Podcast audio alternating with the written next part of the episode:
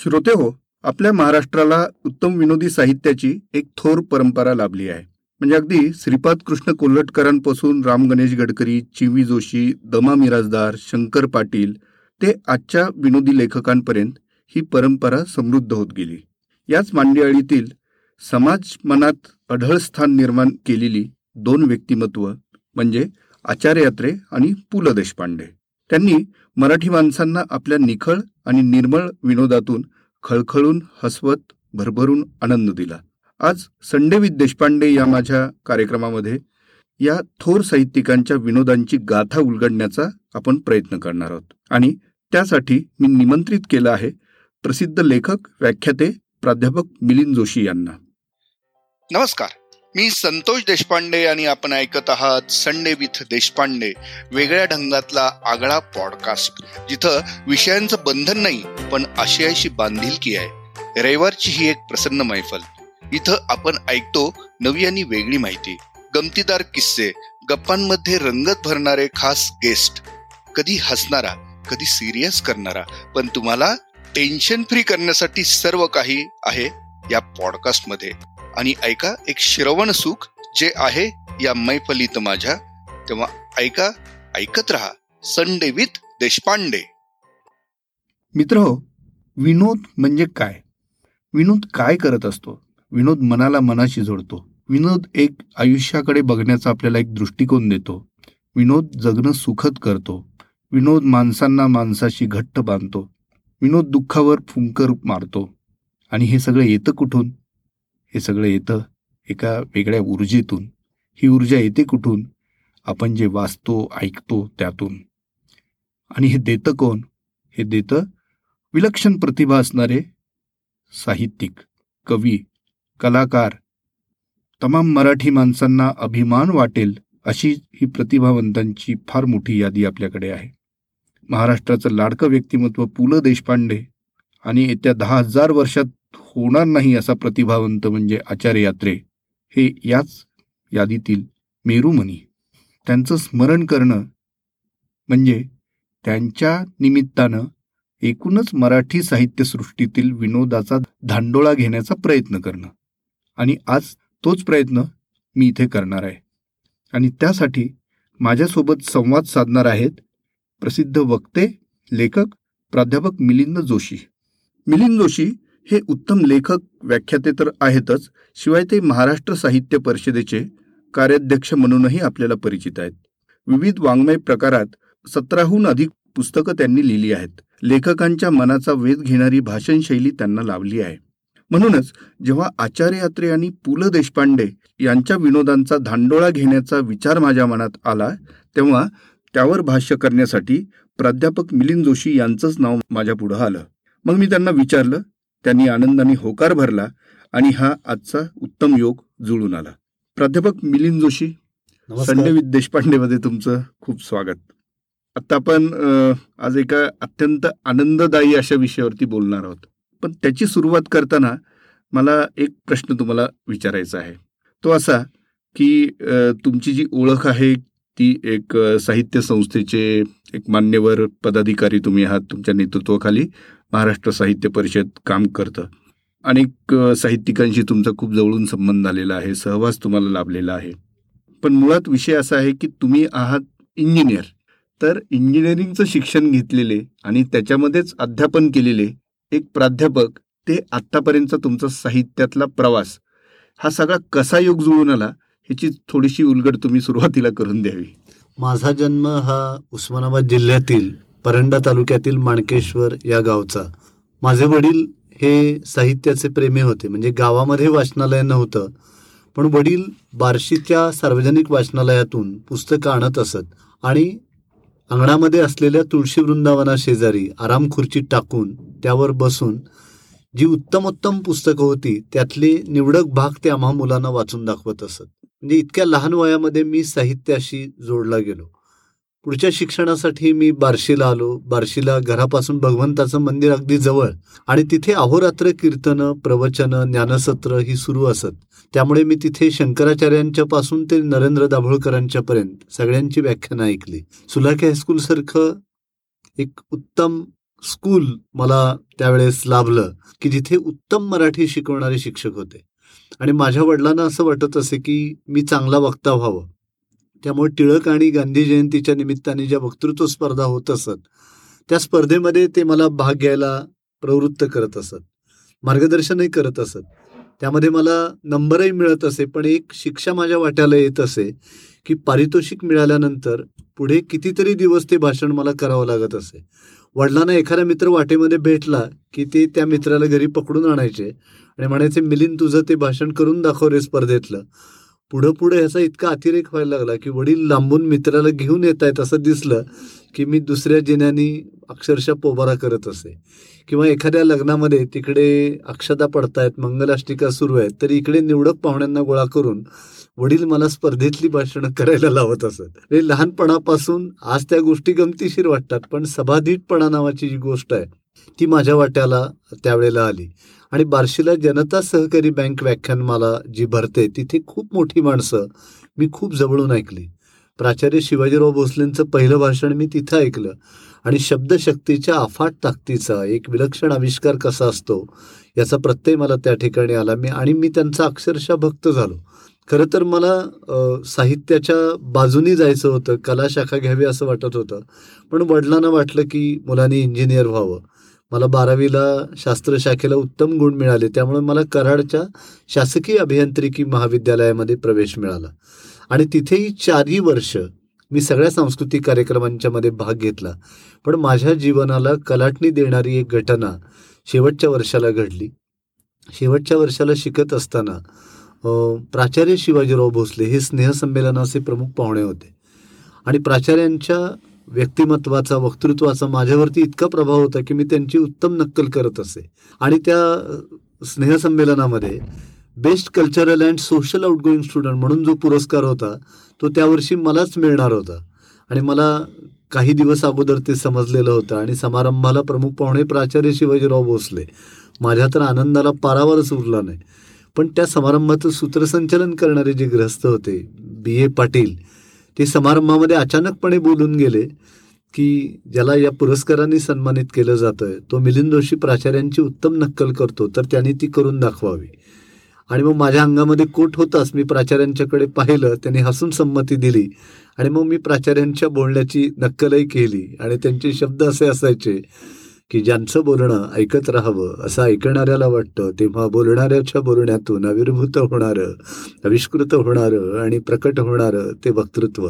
ते साक्षरांच्या ठाई असेल निरक्षरांच्या ठाई असेल सुशिक्षितांच्या ठाई असणार सुद्धा नाही. काही माणसं विचार न करता बोलतात आणि आपण काय बोललो याचा बोलून झाल्यानंतर विचार करतात आणि समाजाला उगीच विचारात टाकतात तरीसुद्धा ती विचारवंत म्हणून ओळखली जातात. याचा विचार तुम्ही आणि आम्ही केला पाहिजे. आणि असं बोलल्यानंतर सरही हसायला लागले पण ते भाषणाला उभे राहिले आणि म्हणाले मिलिंदचा मला हेवा वाटतो कारण तो वक्ता आहे आणि अभियंताई पण तो जर बोलत राहिला तर त्याच्या बांधकामाचं काय? हा मला पडलेला मोठा प्रश्न आहे. त्यामुळे त्यांनी बोलता बोलता बांधकाम करावं किंवा बांधकाम करता करता बोलावं किंवा ज्यामुळं समाजाचं बांधकाम होईल असं काहीतरी करत राहावं. आणि त्या खरं प्रसंगाने मी बदलून गेलो. पुढे पोटा पाण्याची गरज म्हणून मी काही काळ कॉर्पोरेट कंपन्यांमध्ये सिव्हिल इंजिनियर म्हणून काम केलं. पण ओढा हा साहित्याकडे होता. मग एक दिवशी कंपनीतल्या नोकरीचा राजीनामा दिला आणि मग प्राध्यापकीमध्ये आलो आणि मग साहित्याशी जोडला गेलो. असा तो सगळा प्रवास घडला. वा. आणि आता तुम्ही उल्लेख केलात प्राचार्यांचा. प्राचार्य शिवाजीराव भोसले असतील किंवा शिवाजी सावंत असतील यांच्यासारखे थोर साहित्यिक त्यांचा सहवास तुम्हाला लाभला. जगण्याची दिशा तर बदललेली होतीच. साहित्याने ह्या इतक्या थोर लोकांना तुमच्या जवळ आणलं. हेच नव्हे अनेक साहित्यिक तुमच्या संपर्कात आले. पण खरं सांगायचं तर हे थोडेसे गंभीर प्रवृत्तीचे साहित्यिक हो, बरोबर म्हणू शकतो शिवाजी सावंतांनी मृत्युंजय छावा युगंधर सारखं लेखन केलं. आणि भोसलेंचं तर सगळं तत्वचिंतन परच लेखन आहे. बरोबर पण असं असताना देखील ह्यांच्यामध्ये काहीतरी एक विनोद बुद्धी तुम्हाला कधी आढळली आहे का? किंवा हे लोक विनोदी वाङ्मय वाचायचे का तुमचं काय? प्राचार्यांची तर आचार्य यात्रेंच्या वरती वसंत व्याख्यानमालेमध्ये सलग दोन व्याख्यानं झाल्याचं मला आठवत आहे आणि त्या व्याख्यानांना प्रचंड प्रतिसाद मिळाला. आणि प्राचार्यांचं बोलणंसुद्धा मोठं गमतीशीर असायचं. म्हणजे आपल्याकडे एक चुकीचा समज आहे की तत्ववेत्ते वृक्ष असतात आणि विनोदकारांच्याकडे विचार नसतो. पण तसं नाही. प्राचार्य हे तत्वचिंतक असले तरी त्यांची विनोदबुद्धी ही मोठी विलक्षण होती. आता बार्शीचाच प्रसंग तुम्हाला सांगतो की ज्या जनता सहकारी बँक व्याख्यानमालेमध्ये त्यांचं व्याख्यान होतं तर त्यांना यायला एक ते दीड तास उशीर झाला. त्यावेळेला मोबाईल वगैरे काही सुविधा नव्हती. आणि मग कळलं की त्यांची गाडी वाटेमध्ये पंक्चर झालेली होती. मग प्राचार्य आले आणि त्यांनी सगळ्या गोष्टींना फाटा दिला. परिचय सत्कार थेट बोलायला सुरुवात केली. आणि त्यांचा विषय होता विज्ञान आणि धर्म. आणि ते बोलायला लागले तितक्यात ध्वनिक्षेपक बंद पडला आणि लोक आवाज आवाज म्हणून ओरडायला लागले. तर प्राचार्य म्हणाले की मी स्पीकरमधून बोलतोय ते तुम्हाला ऐकायला येत नाही आणि तुम्ही नुसतं बोलताय ते मला ऐकायला येत आहे. हा देखील विज्ञानाचा चमत्कार आहे असं म्हणायला हरकत नाही. आणि नगरच्या एका व्याख्यान मालेमध्ये प्राचार्यांचं व्याख्यान अगदी भरात आलेलं होतं आणि सगळे लोक तल्लीन होऊन ऐकत होते. तितक्यात एक कुत्र व्यासपीठाच्या एका बाजूने आलं आणि दुसऱ्या बाजूला निघून गेलं. घडलं काहीच नाही पण सभा थोडी विचलित झाली. प्राचार्यही हसले. आणि लगेच सभेला म्हणाले की बरं झालं कुत्रं आलं आणि गेलं. नाहीतर उद्या नगरकरांनी लोकांना सांगितलं असतं की प्राचार्यांच्या व्याख्यानाकडं कुत्रं सुद्धा फिरकलं नाही. म्हणजे हे जे समयसूचकता ज्याला म्हणतात ती प्राचार्यांच्याकडे जबरदस्त होती. म्हणजे नवलमलजी फिरोदिया एका कार्यक्रमाला उपस्थित होते. त्यावेळेला त्यांचं वय नव्वद होतं. तर ज्यांची उपस्थिती हेच एक नवल आहे असे नवलमलजी फिरोदिया आज या ठिकाणी उपस्थित आहे म्हणजे विनोद बुद्धी ही त्यांच्याकडे विलक्षण होती. म्हणजे आपल्याला गंमत वाटेल की प्राचार्यांच्या घरी मांजरं आणि कुत्र्यांचं सख्य पाहायला मिळायचं. त्यांच्या घरामध्ये इतकी मांजरं होती आणि या सगळ्या मांजरांना ते उन्हाळ्यामध्ये आईस्क्रीम खाऊ घालायचे. तर मी एकदा त्यांना विचारले की या मांजरांचे एवढे लाड का करता?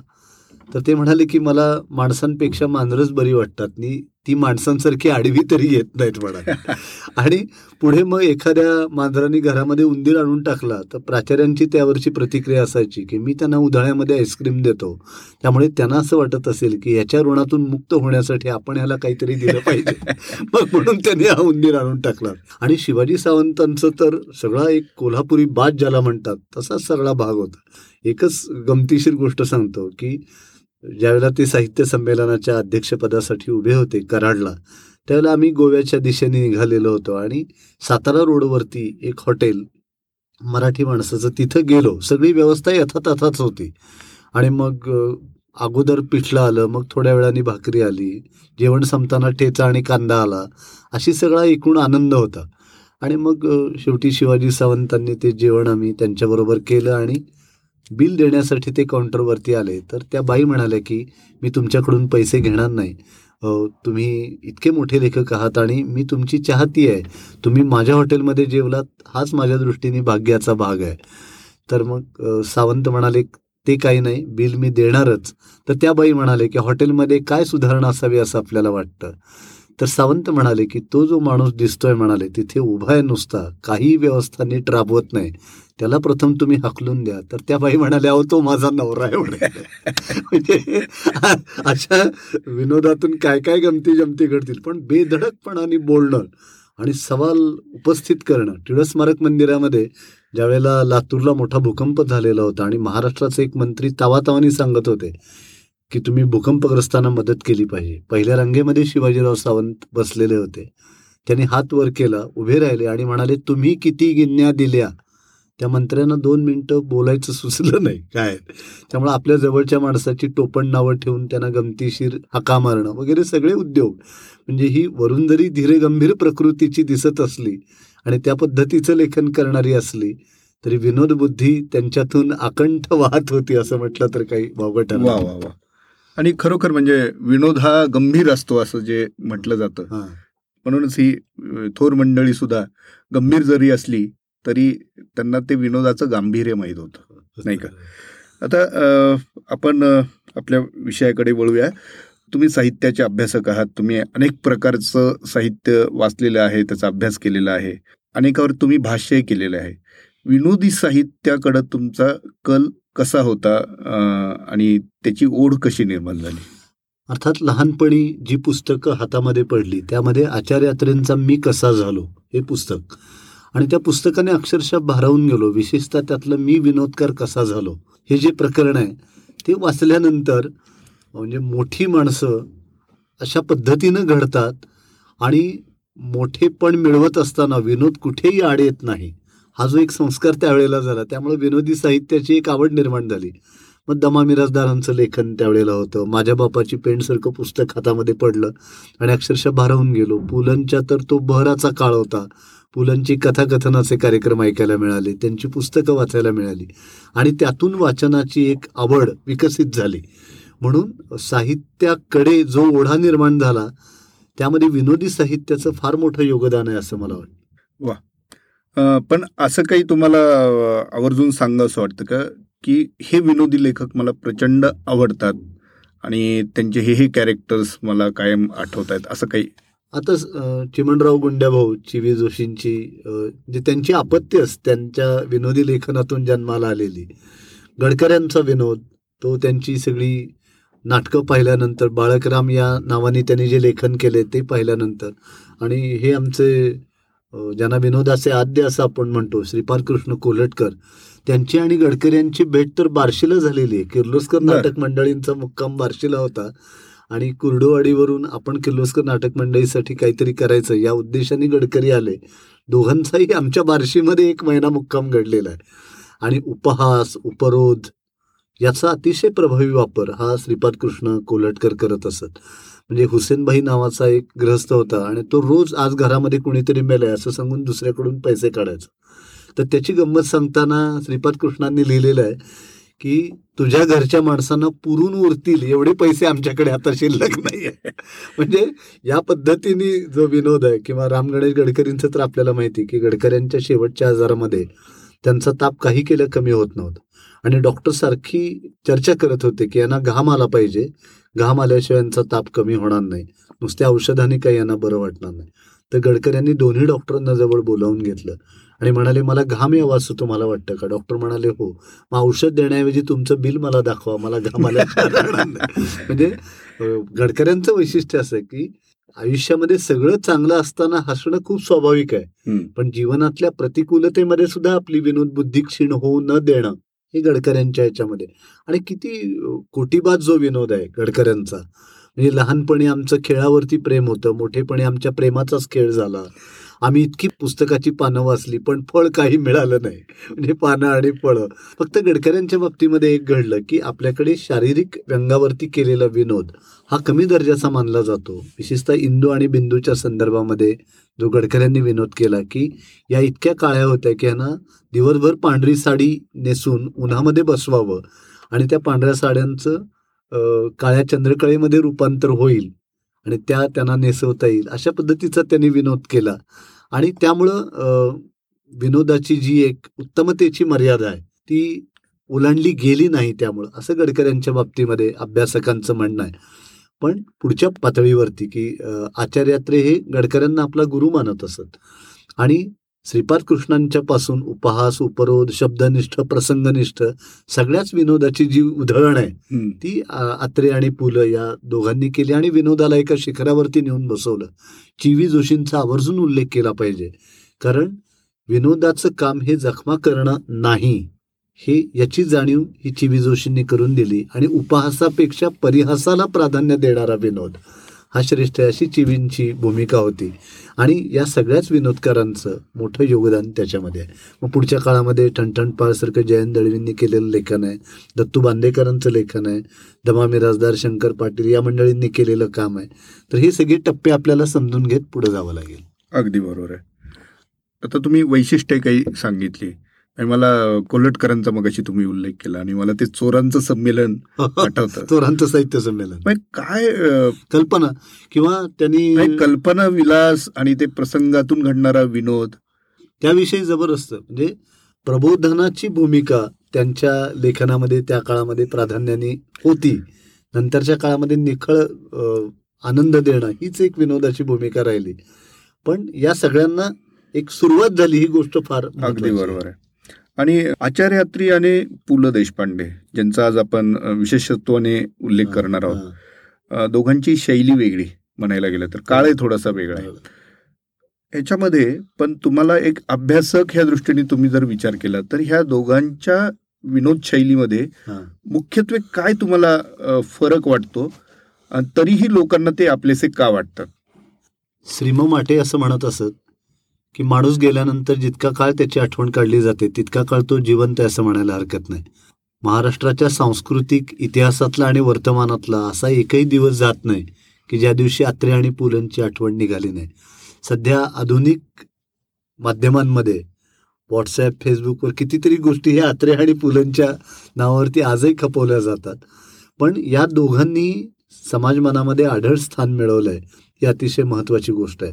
मला नांदेडच्या नाट्यसंमेलनाचा आवर्जून उल्लेख केला पाहिजे की नांदेडच्या नाट्यसंमेलनामध्ये आचार्य अत्रे आणि पु ल देशपांडे दोघेही एकाच व्यासपीठावरती आलेले होते. पु ल त्या संमेलनाचे अध्यक्ष होते. आणि त्यावेळेसच्या मराठवाड्यातल्या रस्त्यांची अवस्था मोठी भीषण होती. सगळीकडे प्रचंड धूळ खड्डे पडलेले आणि आत्र्यांना खूप त्रास झाला या सगळ्या प्रवासाचा. आणि आपल्या भाषणामध्ये त्यांनी सगळ्या राजकारण्यांच्यावरती कोरडे ओढले. म्हणाले काय ही मराठवाड्यातली धूळ म्हणाले या धुळीनंच मी हैराण झालोय. मग पुलं अध्यक्षीय भाषण करायला उभे राहिले. ते आत्रे साहेबांना असं म्हणाले की ज्यांनी आयुष्यभर सर्वांना धूळ चालली त्यांना या धुळीची एवढी भीती का वाटावी? ही धूळ मराठी भाषेची आजोळची आहे. या धुळीतून संत ज्ञानेश्वर संत एकनाथ शिवाजी महाराज ही मंडळी गेलेली आहेत. ती धूळ अंगावरती घेत असताना या महापुरुषांचा स्पर्श आम्हाला होतोय अशी आमची भावना आहे. पैठण हे गाव आवडत नाही. असा माणूस शोधून सापडणार नाही आणि पैठणी आवडत नाही अशी बाई शोधून सापडणार नाही. अशा मराठवाड्यामध्ये आत्रे साहेब आपण आलेला आहात. सभाशास्त्राचा नियम मोडून आत्रे साहेब उभे राहिले.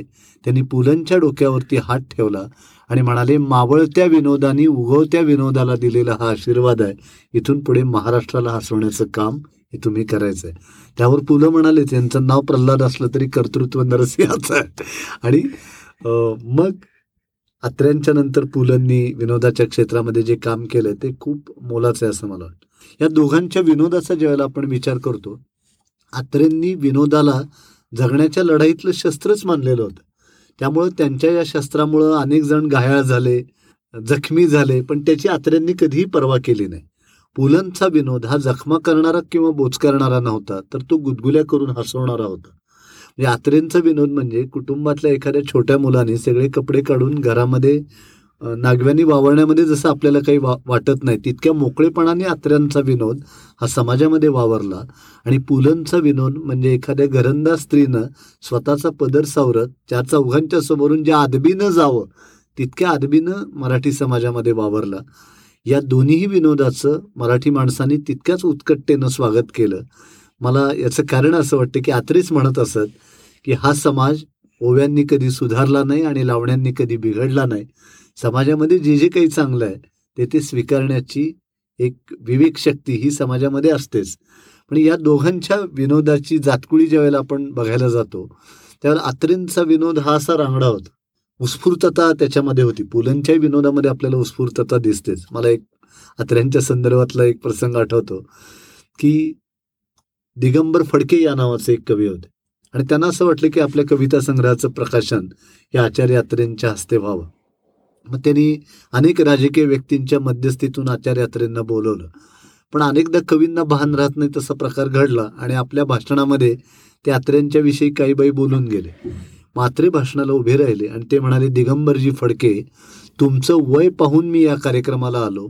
ज्या माणसाच्या नावानी घालवलेली अब्रू आडनावानी झाकलेली आहे अशा माणसांनी किती बोलायचं?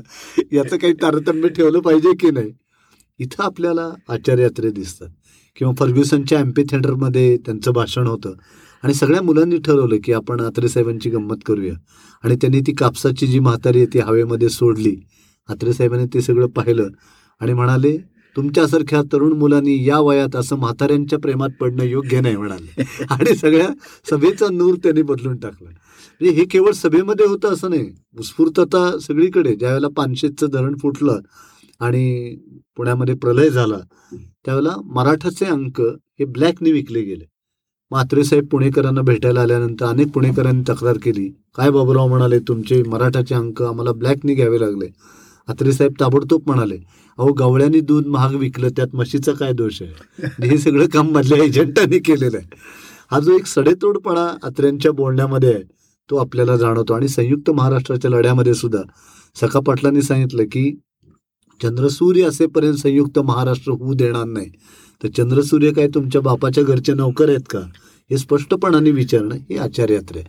पुण्यामध्ये पोपटलाल शहा नावाचे पुढारी होते. आणि त्यांनी आत्र्यांच्यावरती निवडणुकीमध्ये खूप टीका केली. की आ आत्रे असे आहेत की ते आज काय बोलतात ते त्यांना उद्या आठवत नाही उद्या काय बोलतात ते परवा आठवत नाही. दुसऱ्या दिवशी आत्रेंची सभा. आत्रे म्हणाले हे पोपटलाल शहा नंबर एकचा हरामखोर माणूस आहे म्हणाले. तुम्ही विचाराल का? जगातले सगळे पोपट हिरवे असतात हे एकटे लाल आहेत म्हणाले. त्यामुळं समोरच्या माणसाला आपल्या विनोदानं आणि शब्दानं घायाळ करून टाकणं जखमी करून टाकणं. हे आचार्य अत्रे साहेबांचं एक वैशिष्ट्य होतं. कारण त्यांनी जगण्याच्या लढाईमध्ये विनोदाचा शस्त्र म्हणूनच वापर केलेला होता. अत्रेंचे असे आपल्याला किती ते अहिताग्नी राजवाड्यांच्या सारख्या त्यांनी सोडलं नाही.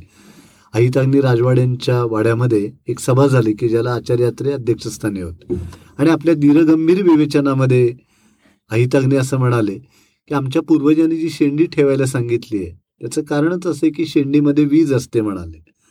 आणि आपलं ते ब्रह्मांडाशी नातं जोडलेलं असतं. अत्रे अध्यक्ष भाषण करायला उभे राहिले तेव्हा म्हणाले की अहितांगनी म्हणतायत ते अगदी बरोबर आहे.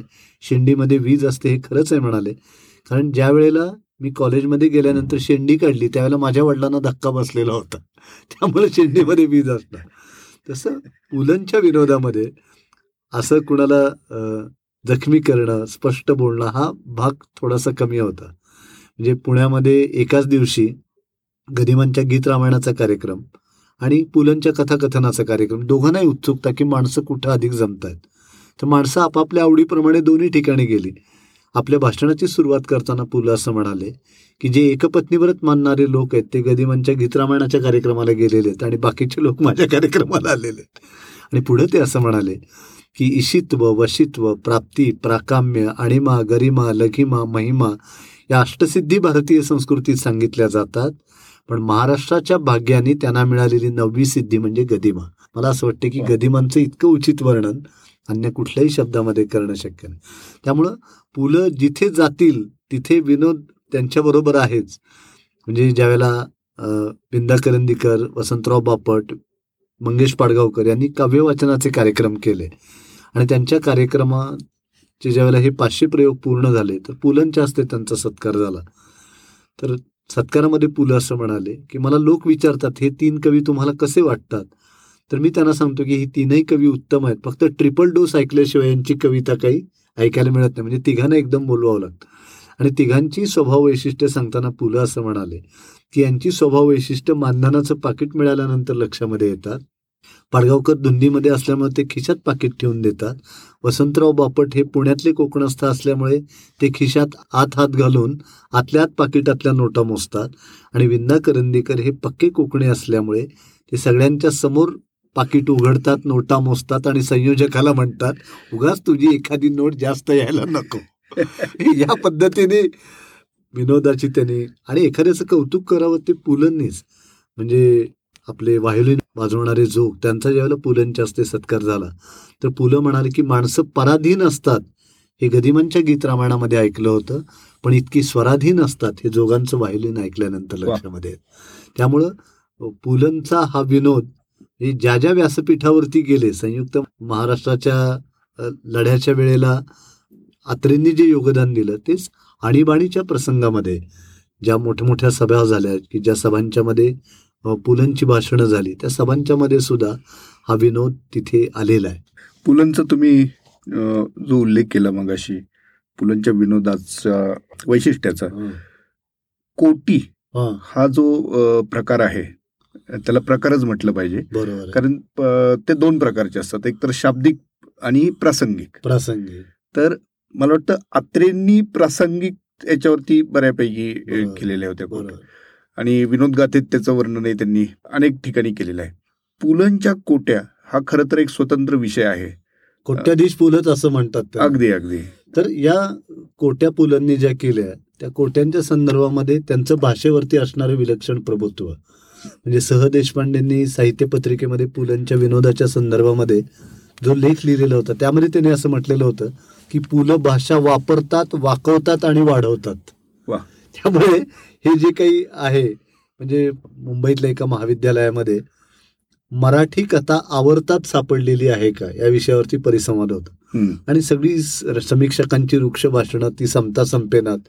शेवटी जेवणाची वेळ झाल्यानंतर पुलं म्हणाले कथा आवर्तात सापडलेली आहे की नाही? याचा परामर्श आपण नंतर घेऊया.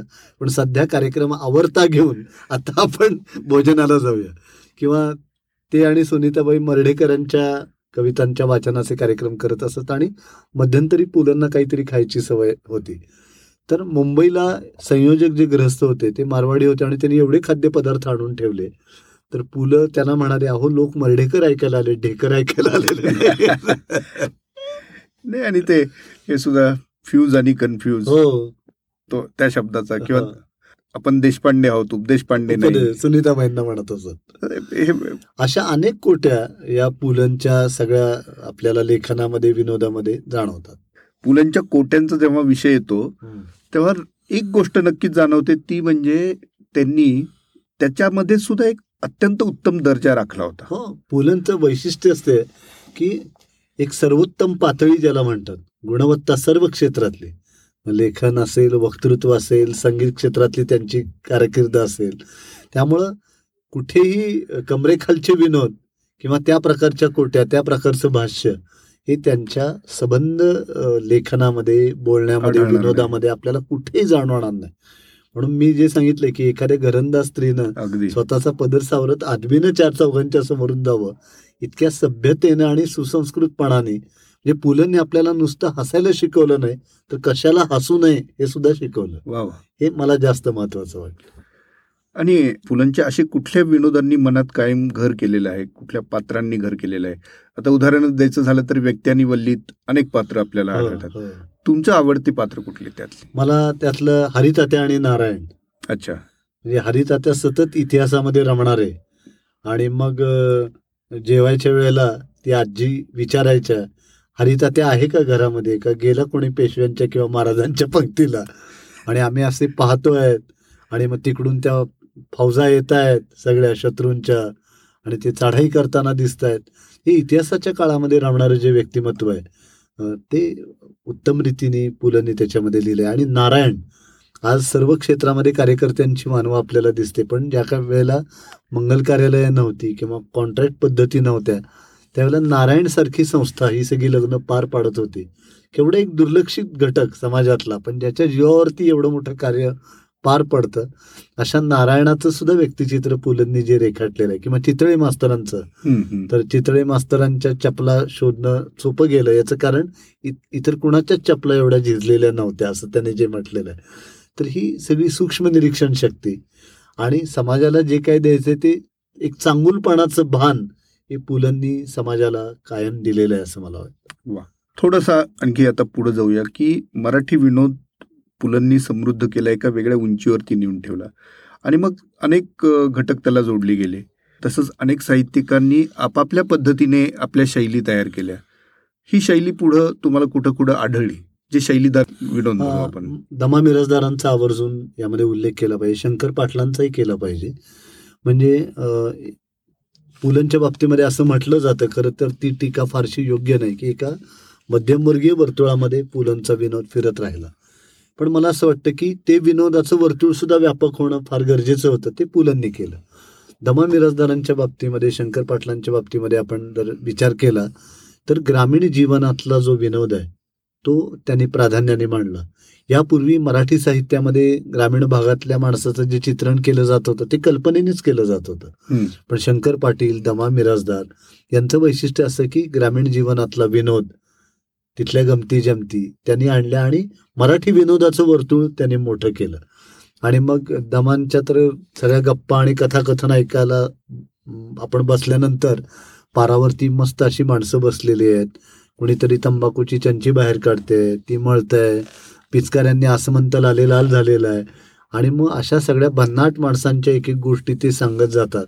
आणि त्यातून जे एक विश्व आपल्यासमोर त्यांनी उभं केलं ते मोठं विलक्षण आहे असं मला वाटतं. त्यामुळं दमा मिराजदार शंकर पाटील मिटिंगसारखी गोष्ट शंकर पाटलांची इल्लम सारखी गोष्ट या सगळ्या गोष्टी वाचल्यानंतर यांनी ग्रामीण समाज जीवनातली जी स्पंदन आहेत ती किती प्रभावीपणे मांडली मराठी साहित्यामध्ये आणि विनोदाच्या अंगानं मांडली हे मला त्यांचं वैशिष्ट्य वाटतं. आणि दमनचा तुम्हाला थेट अ, सहवास लाभलेला आहे अनेक वर्ष.